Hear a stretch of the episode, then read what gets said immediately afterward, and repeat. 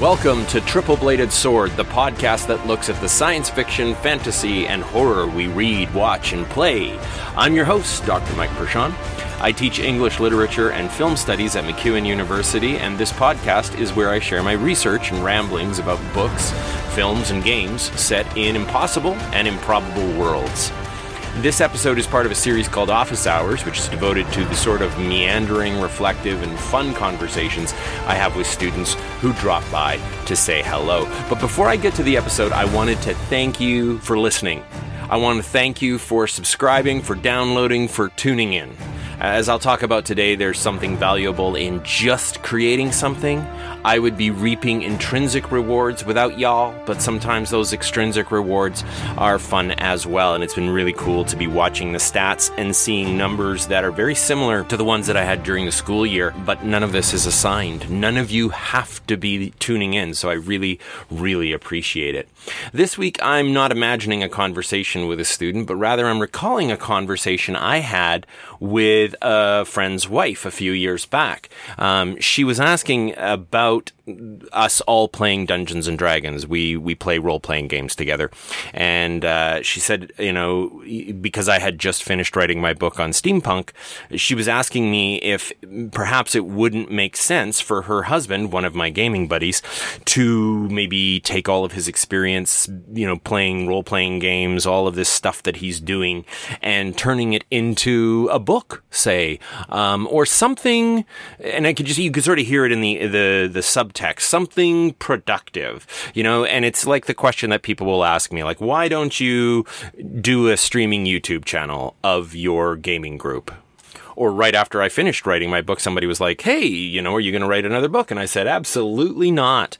And they said, Really? Why not? And I said, Because I just want to focus on gaming. I just want to focus on my, my Dungeons and Dragons stuff. And they said, Wow, that's just such a shame that you would take all of that creative energy and put it over there into, you know, that thing that, you know, the world isn't going to take part in, I guess. Uh, and I, I, was out running this morning, and incidentally, the person who asked me about writing a book was a runner. And uh, no one ever asks me if I'll be turning my running or my cycling, which I do even more, into something quote unquote productive. Uh, we, I think, assume as a culture that physical activity is just already productive. It's going to make us more agile, make us more fit, make us skinnier, stronger, faster.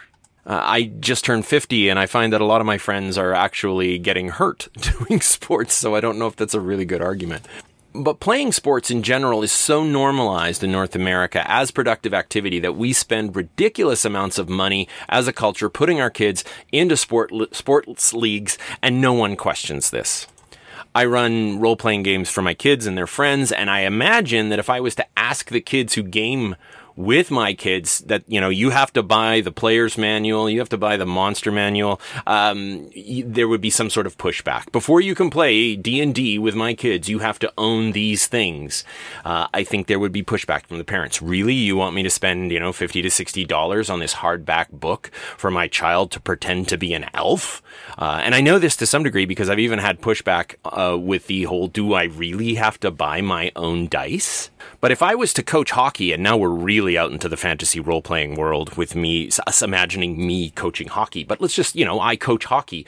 No one would question me saying, okay, you're going to need skates, you're going to need a stick, you're going to need a helmet, you're going to need pads, and these things are going to cost you hundreds of dollars and you're going to get up on a regular basis at an ungodly hour and you're going to bring your kids there, or you're going to show up for late night ice time yourself. You're going to rent a hockey rink with your friends and you're going to go and you're going to play super late at night and no one questions this.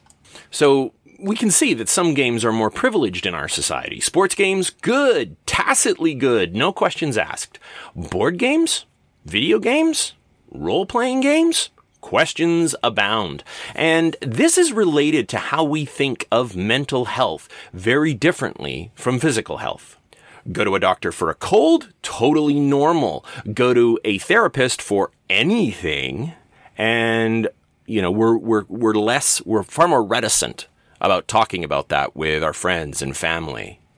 Hell, you can go to your doctor for drugs for erectile dysfunction, and while that might feel like something you don't want to share with everyone, at least people would get it. And it, it's somewhat normal. But you go to a therapist for erectile dysfunction, well, something's wrong with you, right? So in North America, and I think we're getting over this slowly but surely, uh, we have some really screwed up ideas about mental health. And I know this because of this positioning of sports always good, role playing games, uh, mindless entertainment just for escapist fun. Or are they? See, as it turns out, games are really good for mental health. So good that we should probably be prescribing them. I think one of the reasons that there's this stigma still attached to role playing games is because, you know, cultural memory recalls the satanic panic of the 1980s, which bled over a little bit into the 1990s. Uh, so much so that I actually nearly lost my first job as a youth minister because I was playing uh, a role playing game, not Dungeons and Dragons, but a role playing game with some of the youth at the church I was working for. And uh, in the sort of inquisitional star chamber moment where I had to defend what I'd been doing up until that point. Uh, I brought in the pulling report, which was written by Michael Stackpole, and it was a response to the criticism of an organization, this is not a joke, called BADD, B A D D, bothered about Dungeons and Dragons groups. A, a, a, it was a public advoc- advocacy group in the early 80s. Um, and Patricia Pulling was one of the loudest voices associated with this group. Her son had committed suicide and she blamed Dungeons and Dragons. And so she was trying to uh, get it out there into the world that um, the game Dungeons and Dragons has caused a number of suicides and murders. And I'm going to read to you directly from Shannon Appelcline's excellent deep dive historical study of the history of role playing games, the first volume of Designers and Dragons where Shannon's talking about the satanic panic and Stackpole's response. Over the next few years, Stackpole was at the forefront in defending Dungeons and Dragons and the rest of the role-playing community. At one point, he turned BADD's pseudoscience against them by comparing, comparing BADD's account of role-playing suicides to the general rate of teen suicide in the culture. According to his interpretation of BADD's statistics, 500 D&D players should have been committing suicide each year, where BADD only recorded seven, thus suggesting that D&D should be adopted as a public health measure. A friend of mine who's a mathematician, a late friend of mine who's a mathematician, um, calculated something very similar and said the very same thing when he was contemplating are role playing games dangerous? And he said, as it turns out, what we see from any of the, you know, sort of really crumical, crummy statistical information that we had, I just, I just invented a portmanteau, crumical. Um, that you know D&D probably prevented people from committing suicide based on those statistics. He thought statistically all the time. Now that doesn't necessarily prove anything because it's based on spurious statistical information. But part one of Jane McGonigal's book, Reality is Broken Why Games Make Us Better and How They Can Change the World, is devoted entirely to the question of why games make us happy. McGonigal's study is specifically about uh, video games, but she occasionally, you know, said talks about other types of games. McGonigal has a very concise definition for what a game is. It uh, has four defining traits: a goal, rules, a feedback system, and voluntary participation. And she includes a quote from Bernard Suits, uh, a philosopher who said that playing a game is the voluntary attempt to overcome unnecessary obstacles. With a definition like that, McGonigal is able to look at games of all sorts, and her first foray into that includes golf, a sport, Scrabble, a board game, and Tetris, a video game. I don't think that anyone would argue that any of those aren't games. And yet it was funny to me a few years back in the middle of a class, I had said something about one of the statistics that McGonigal includes in her book about how, you know, there's like almost 80% of the world uh, are gamers. And one of my students scoffed. And I knew that this student played on uh, our university's volleyball team. And I said, but don't you play volleyball? To which they replied, yeah, but that's a sport. You can just hear it right there, right? That's a sport, not a game. McGonigal says the following about playing good games, whether they're sports or board games or video games.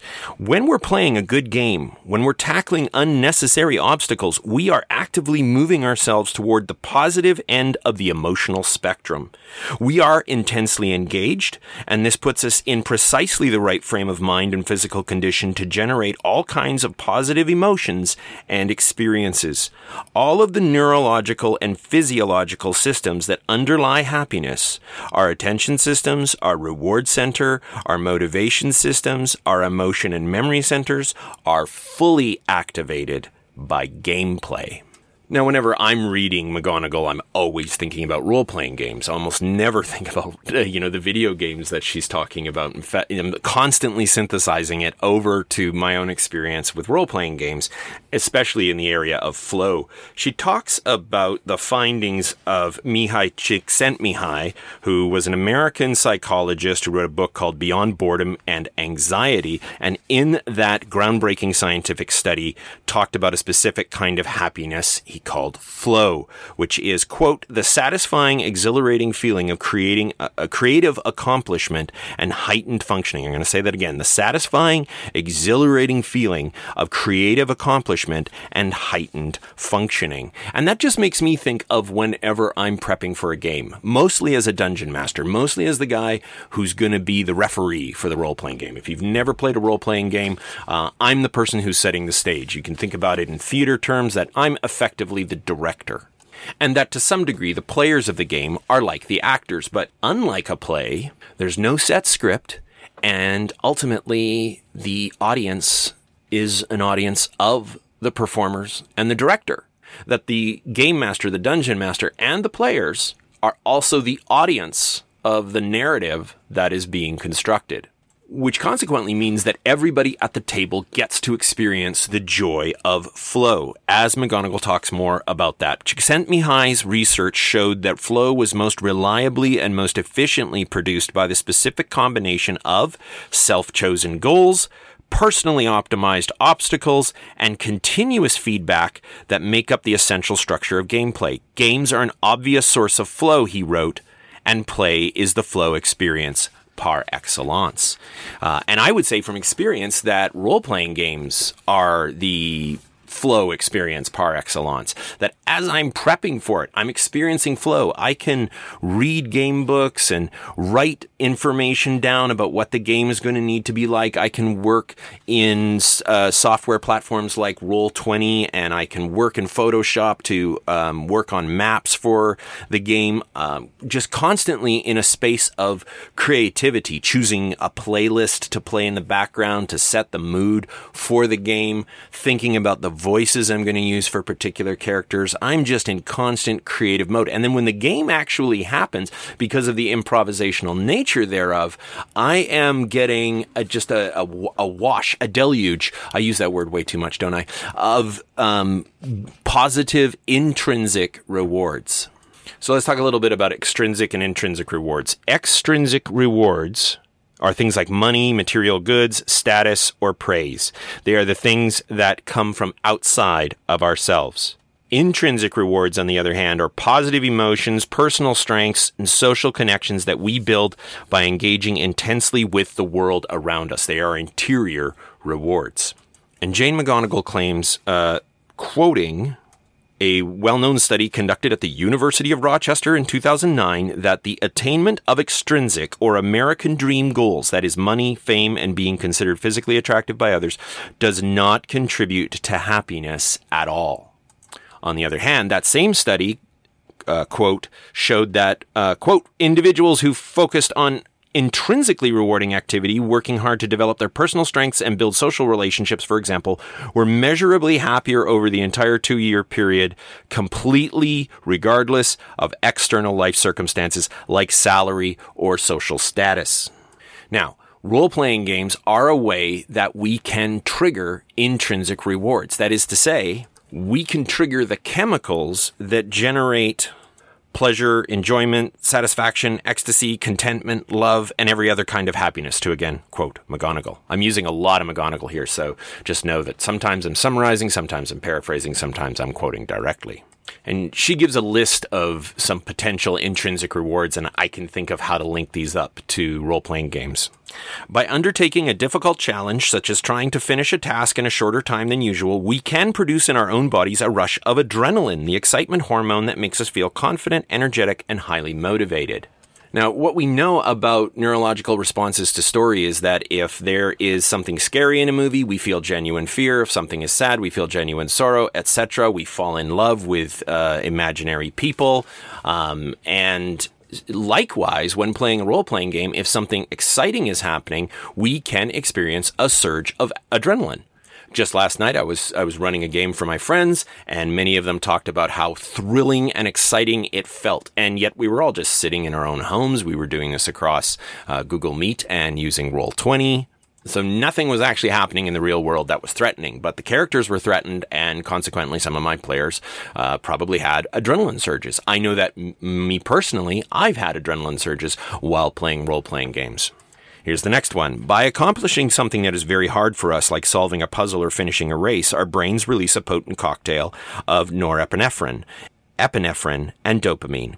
These three neurochemicals in co- combination make us feel satisfied, proud, and highly aroused. And again, there's a lot of problem solving associated with role playing games. The game Tales from the Loop, which is uh, you playing kids from the 80s solving mysteries in a 80s that never happened. It's more science fictiony. Um, that one with all of its mysteries, you solve the mystery, you've solved the puzzle, you are unlocking that potent cocktail of norepinephrine, epinephrine, and dopamine. Dungeons and Dragons in particular lends itself well to what uh, I think of as action comedy, a sort of Guardians of the Galaxy more than the sort of serious, dour nature of Game of Thrones or Lord of the Rings. I mean, there's people who play role playing games and they can keep it really serious, but a lot of the times D and D just ends up with some moments of great humor, and that is partially because of dice rolls that show that you failed, and then you have to sort of improvise. Well, what what does that failure look like? And that can be super funny. And McGonigal has this to say When we make someone else laugh or smile, our brain is flooded with dopamine, the neurotransmitter associated with pleasure and reward. If we smile or laugh too, the effect is even more pronounced. And D&D, role-playing games in general, are uh, tabletop ones, are social uh, activities. And this is no diss on video games because increasingly video games are really social activities, whether it be, um, you know, a couple people playing locally or people playing across the internet. Now, this next one doesn't apply to tabletop role playing so much, but I, I think it still applies. Every time we coordinate or synchronize our physical movements with others, uh, such as in dance or sports, we release oxytocin into our bloodstream, a neurochemical that makes us feel blissed out and ecstatic. And you might say, well, that's probably not happening in tabletop role playing. No, but I bet it happens with live action role playing. I bet it happens for LARPers. I would guess that they experience that very thing. Now, this next one is, is great. When we seek out what we might describe as powerful and moving stories, media, or live performances, we're actually triggering our vagus nerve, which makes us feel emotionally choked up in our chests and throats. Uh, so, or we're firing up our nervous system's pilomotor re- reflex, which gives us pleasurable chills and goosebumps. And that too can happen in a really well crafted role playing game. Even if the story is super cheesy and would make no sense to anybody else in the world, when you are in the driver's seat of that story, you can have that sort of an experience. And it doesn't have to be Citizen Kane. It doesn't have to be War and Peace. It can just be the resolution of your character's quest or goals or personal character arc and this last one is so D&D. And if we provoke our curiosity by exposing ourselves to ambiguous visual stimulus like a wrapped present or a door that is just barely ajar, we experience a rush of interest biochemicals, also known as internal opiates. These include endorphins, which make us feel powerful and in control, and beta endorphin, a well being neurotransmitter that is 80 times more powerful than morphine. And I'll tell you, I know about this one, and I'll tell you why I know about this one. Because for most of my life, I was the dungeon master, I was the game master, I was the director. Consequently, I always knew what was behind the door.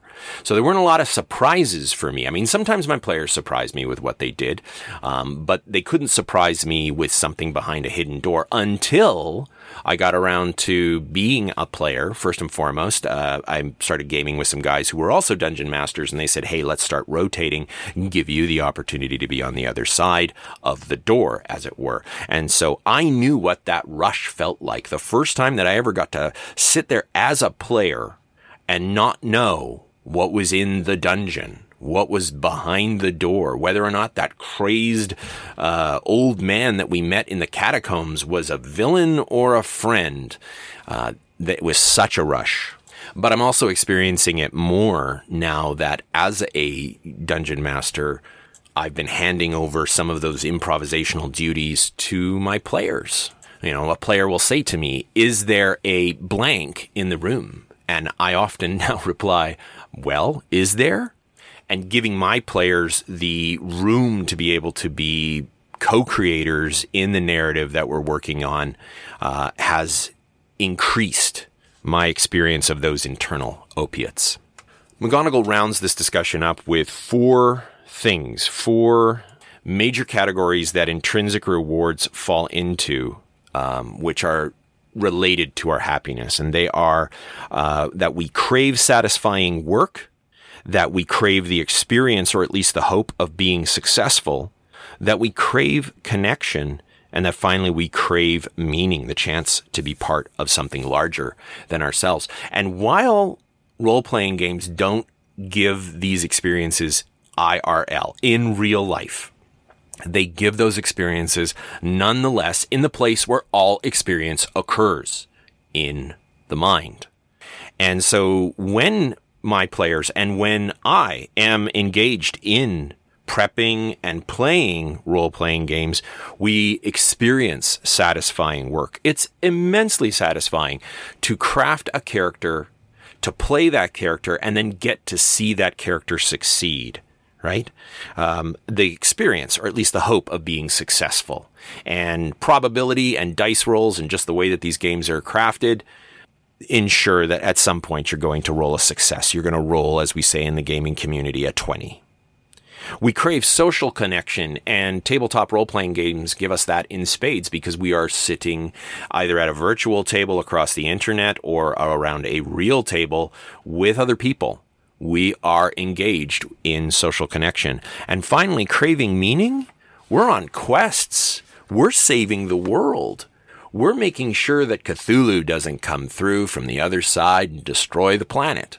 Now, yes, that's all imaginary, but the brain as imagination engine ensures that we feel like it's real. And I've come off of playing a really good role playing session with an intense buzz, and I feel it, that afterglow the next day. It takes me right into the next day. I wake up the next morning and I have a, a feeling of well being. So my response to my friend's wife was, Would you ask him to do this about his basketball playing? And she said, Don't get cute with me. And I said, I'm not getting cute with you. I didn't get into the whole discussion that I've just done with you, but it was what was running through my head. Your husband is experiencing things that are productive. They're productive only for this small group of people. But arguably, that's not dra- drastically different than what it's like for a group of friends who go and play hockey late night with the ice time that they've booked themselves. They're not getting into the NHL, they're in their 30s and 40s. They're wishing they could be in the NHL. They're dreaming about those sorts of things as they skate around the ice and enjoy the thrill of physical hard work, but also there are those intrinsic rewards associated with playing hockey or basketball or soccer or whatever it might be. I don't ultimately think that we have to be defending games from this position. I think the reason that we play sports and the reason we play tabletop games and the reason we play video games is because they're fun. But fun is related to all of these intrinsic rewards. What we broadly define as fun is the result of all these different potent cocktails of neurochemicals. But it's why I don't have a problem spending an immense amount of time or money or resources investing myself in crafting narratives that only four, maybe five people get to experience, get to see. It's the mental version of me going for a run taking a bike ride, or renting some ice time. it's a deeply satisfying creative outlet.